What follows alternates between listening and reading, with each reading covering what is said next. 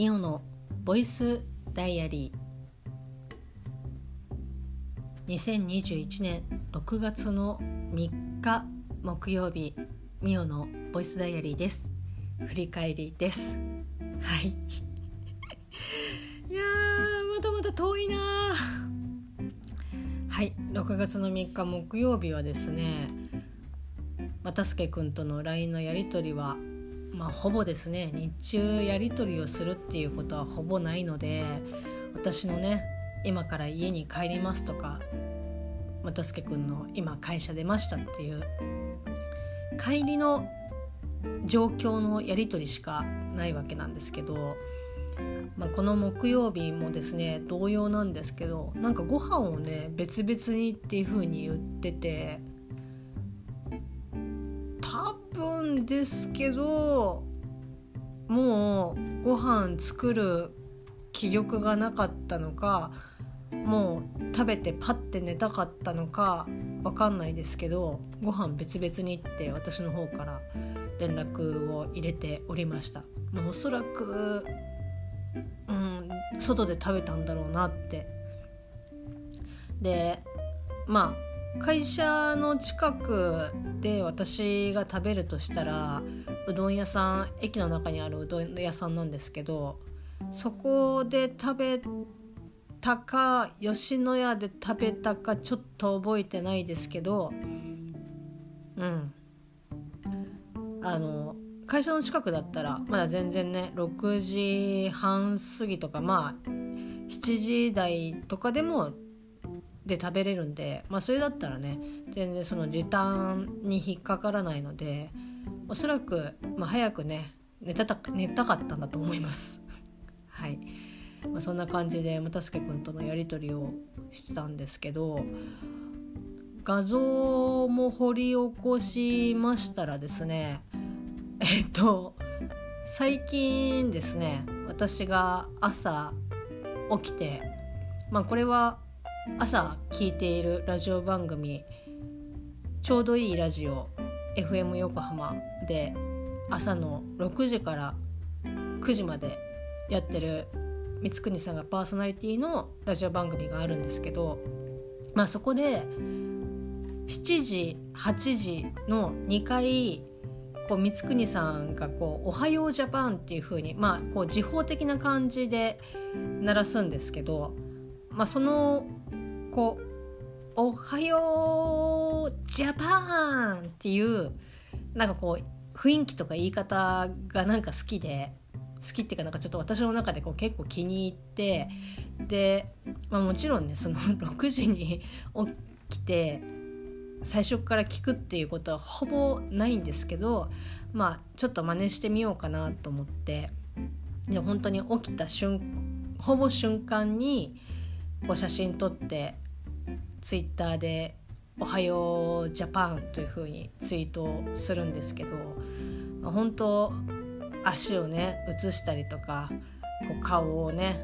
顔っていうか何？もうほぼ漢字の1ぐらいの細さの目を写したりとか。あとまあたまに又助君たまにっていうかもう本当1 2枚ぐらいしかないと思いますけど又助君のね布団写したりとか、まあ、そんな感じで、まあ、今起きたよっていう画像をですねツイートしてたんですけどもうあれもねなんか本当にまあそこまでね考えなくてもいいのにっていうふうに思うんですけどまあなんかネタが尽きてくるんですよね。顔を写してもね当たり前ですけど変わり映えのねしない顔ですよね沖縄って。で髪の毛もボサボサだったしボサボサだしなんだろうな。まあこう全身をねこう写真撮れるんだったらまあこう寝巻き私の寝巻きはですねこうパジャマっていうものがないので毎日ね T シャツと何この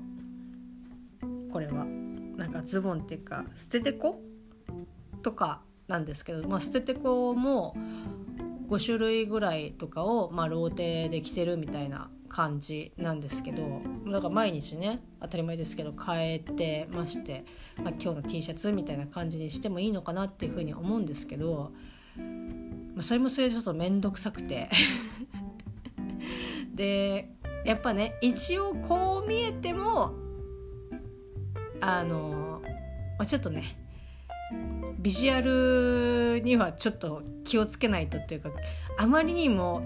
こう集大というかこう人としてもその写真どうなのっていうのをやっぱ上げたくないので多少ねこう何枚か撮ってああこれだったら載っけても大丈夫かなっていうやつをいつもそのツイートをしているんですけど、まあ、そうこうしてると本当にねまあなんか「え今日も足かよ」みたいな。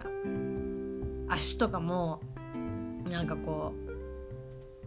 なんだろうな変にいやらしくなるのもやっぱ嫌だしかといってなんかこう大根みたいな感じまあ撮るねアングル寝っ転がりながら撮ってるので撮るアングルによってはなんかもう大根よりも太いみたいな感じになったりとか、まあ、実際に足そんな細くないんで、まあ、事実といえば事実なんですけどそのいい塩梅で撮るのも、まあ、またねこれまたちょっと面倒くさくて。そんなね誰もなんかいい写真なんか望んでるわけじゃないんですけど、まあ、どうせあげるんだったらマシなやつをあげたいって思ってでこういろいろねこう試行錯誤をし朝からしてるんですけど だからこうね本当はこう6時ちょっと過ぎとかにこう目が覚めるんですよ。でああ写真撮らなきゃなって思いながら今日はどうしようかなって思って昨日は顔だったしじゃあ今日は足いや、ただなんか普通に足取ってもなもうなんかもう何番煎じっていうか何回目だよっていう感じになるしなと思いながらなんかなんとなくちょっと動画にしてみようって動きがあるとね同じ足でもこう多少の変わり映えはしますから。足でねなんかこうパンパンやったらまあこう比較的ねあちょっと新鮮な感じって思ってそんな動画が画像ホルダーに写真ホルダーに入っておりました。35歳何やってるのかなっていうふうに思いますけど、まあ、こういった心はねいくつになっても忘れないで年を取っていきたいと思う今日この頃でございます。まあ、あとですね、まあ、話はガラッと変わりますけどなんか切手の画像があって、まあ、切手の画像といっても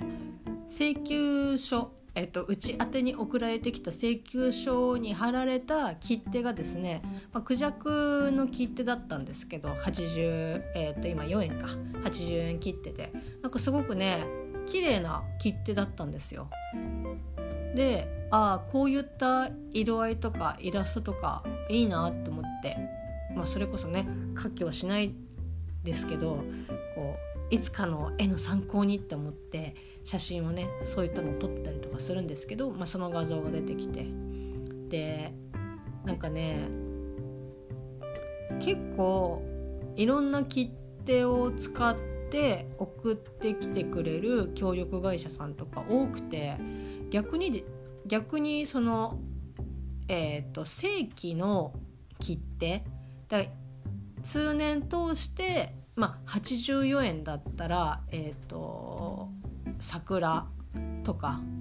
まああの2円切手だったらうさぎとかまあもうあの通年通してっていうかもうその金額でもうこの絵柄っていう風に決まってるんですけどなんか250円とかだとなんかこう海みたいな こういろいろあるんですけどもう私の会社はっていうか私の会社は私がもう切手を買って、まあ、それをペタペタ貼ってこう郵便を出すんですけどほんとねなんかこう面白げもないなと思いながらももうなんだろうな。郵便局が公認の切手なのでだからどのシーズンに出してもこう差し支えがないと思ってそれを買っちゃうんですけどだからでも結構送ってきてくれる人はそれこそなんかキャラクターの切手とか、まあ、さっき言ったねクジャクとかそういったこうちょっとあ可愛いなとかいいなって思うような素敵だなって思うような切手をね貼って送ってくれるんですよ。だからなんかそういうのもねなんかやった方がいいのかなって思いつつまあでもそんなにバンバンこうね封書を出すこともまああんまりないですし、なんかそのお客さんにそういったあの切手で出すっていうなんかね感覚がちょっとなんか大丈夫なのかなとかって思っなんかまあ気にし気にしすぎだと思うんですけどなんか思っちゃってでいつもまあその郵便局で普通に84円切ってくださいとか140円切ってくださいとかっていう風に頼んで切手を買ってるんですけどなんかね1回だけその会社の子が切手を、まあ、買ってきてくれて、まあ、私がね切手を買ってきてくれっていう風に頼んだんですけど、まあ、その時にそのよくあるその期間限定の切手っていうものが、まあ、よく販売されてて、まあ、キャラクターのやつもそうですけどそのこの季節限定のものとかを、まあ、進めてくれるんですよねその郵便局の人は。まあ、やっぱりあの商売っていうのもねありますし、まあ、切手どの切手買っても金額は同じだろうって思うんですけど、まあ、なんかたまたまその会社の子が買ってきてくれたのがその季節の切手を、まあ、買ってくれてやったらまああの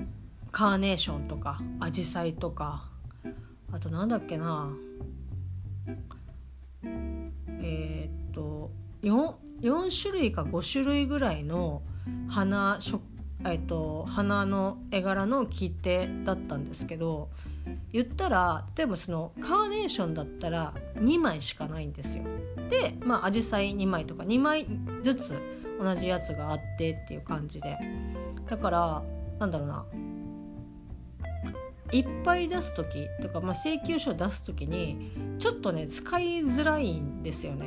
でまたここでさらに私の気にしすぎなところがその季節の花ってことはやっぱりその季節に出すのに使った方がいいかなってまだ6月だったらあのアジサイとか12月にこう母の日のね用のなんか赤いカーネーションの切手を貼るのはどうなのかなっていうふうにちょっと思っちゃうんですよ私は。だからそうするとすごくね使いづらくて。だ結果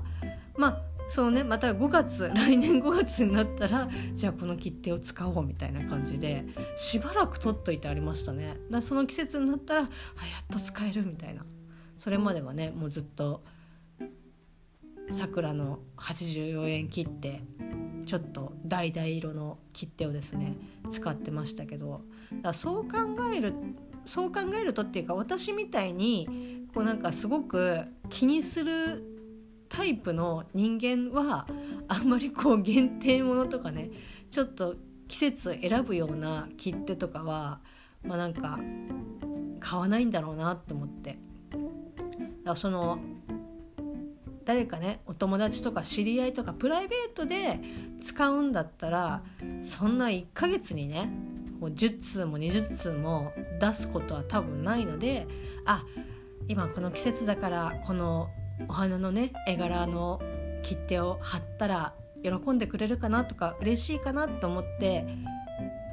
使うために多分期間限定の切手があると思うんでなんかまあ会社でねあんまり使うもんじゃないんじゃないかなって使うもんじゃないかじゃないかなっていうかあの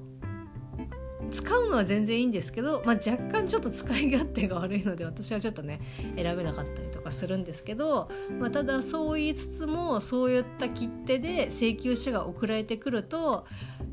ねああまた出費かって思いつつもちょっと気持ちねあなんかこういいなっていうふうに思う。まああのその切手の効果は十分に発揮されてるんじゃないかなと思いつつも私はいつも通常の切手を買っております。まあそんな感じですかね。あとはね近所にファッツマイケルみたいなのチャトラがいるんですけど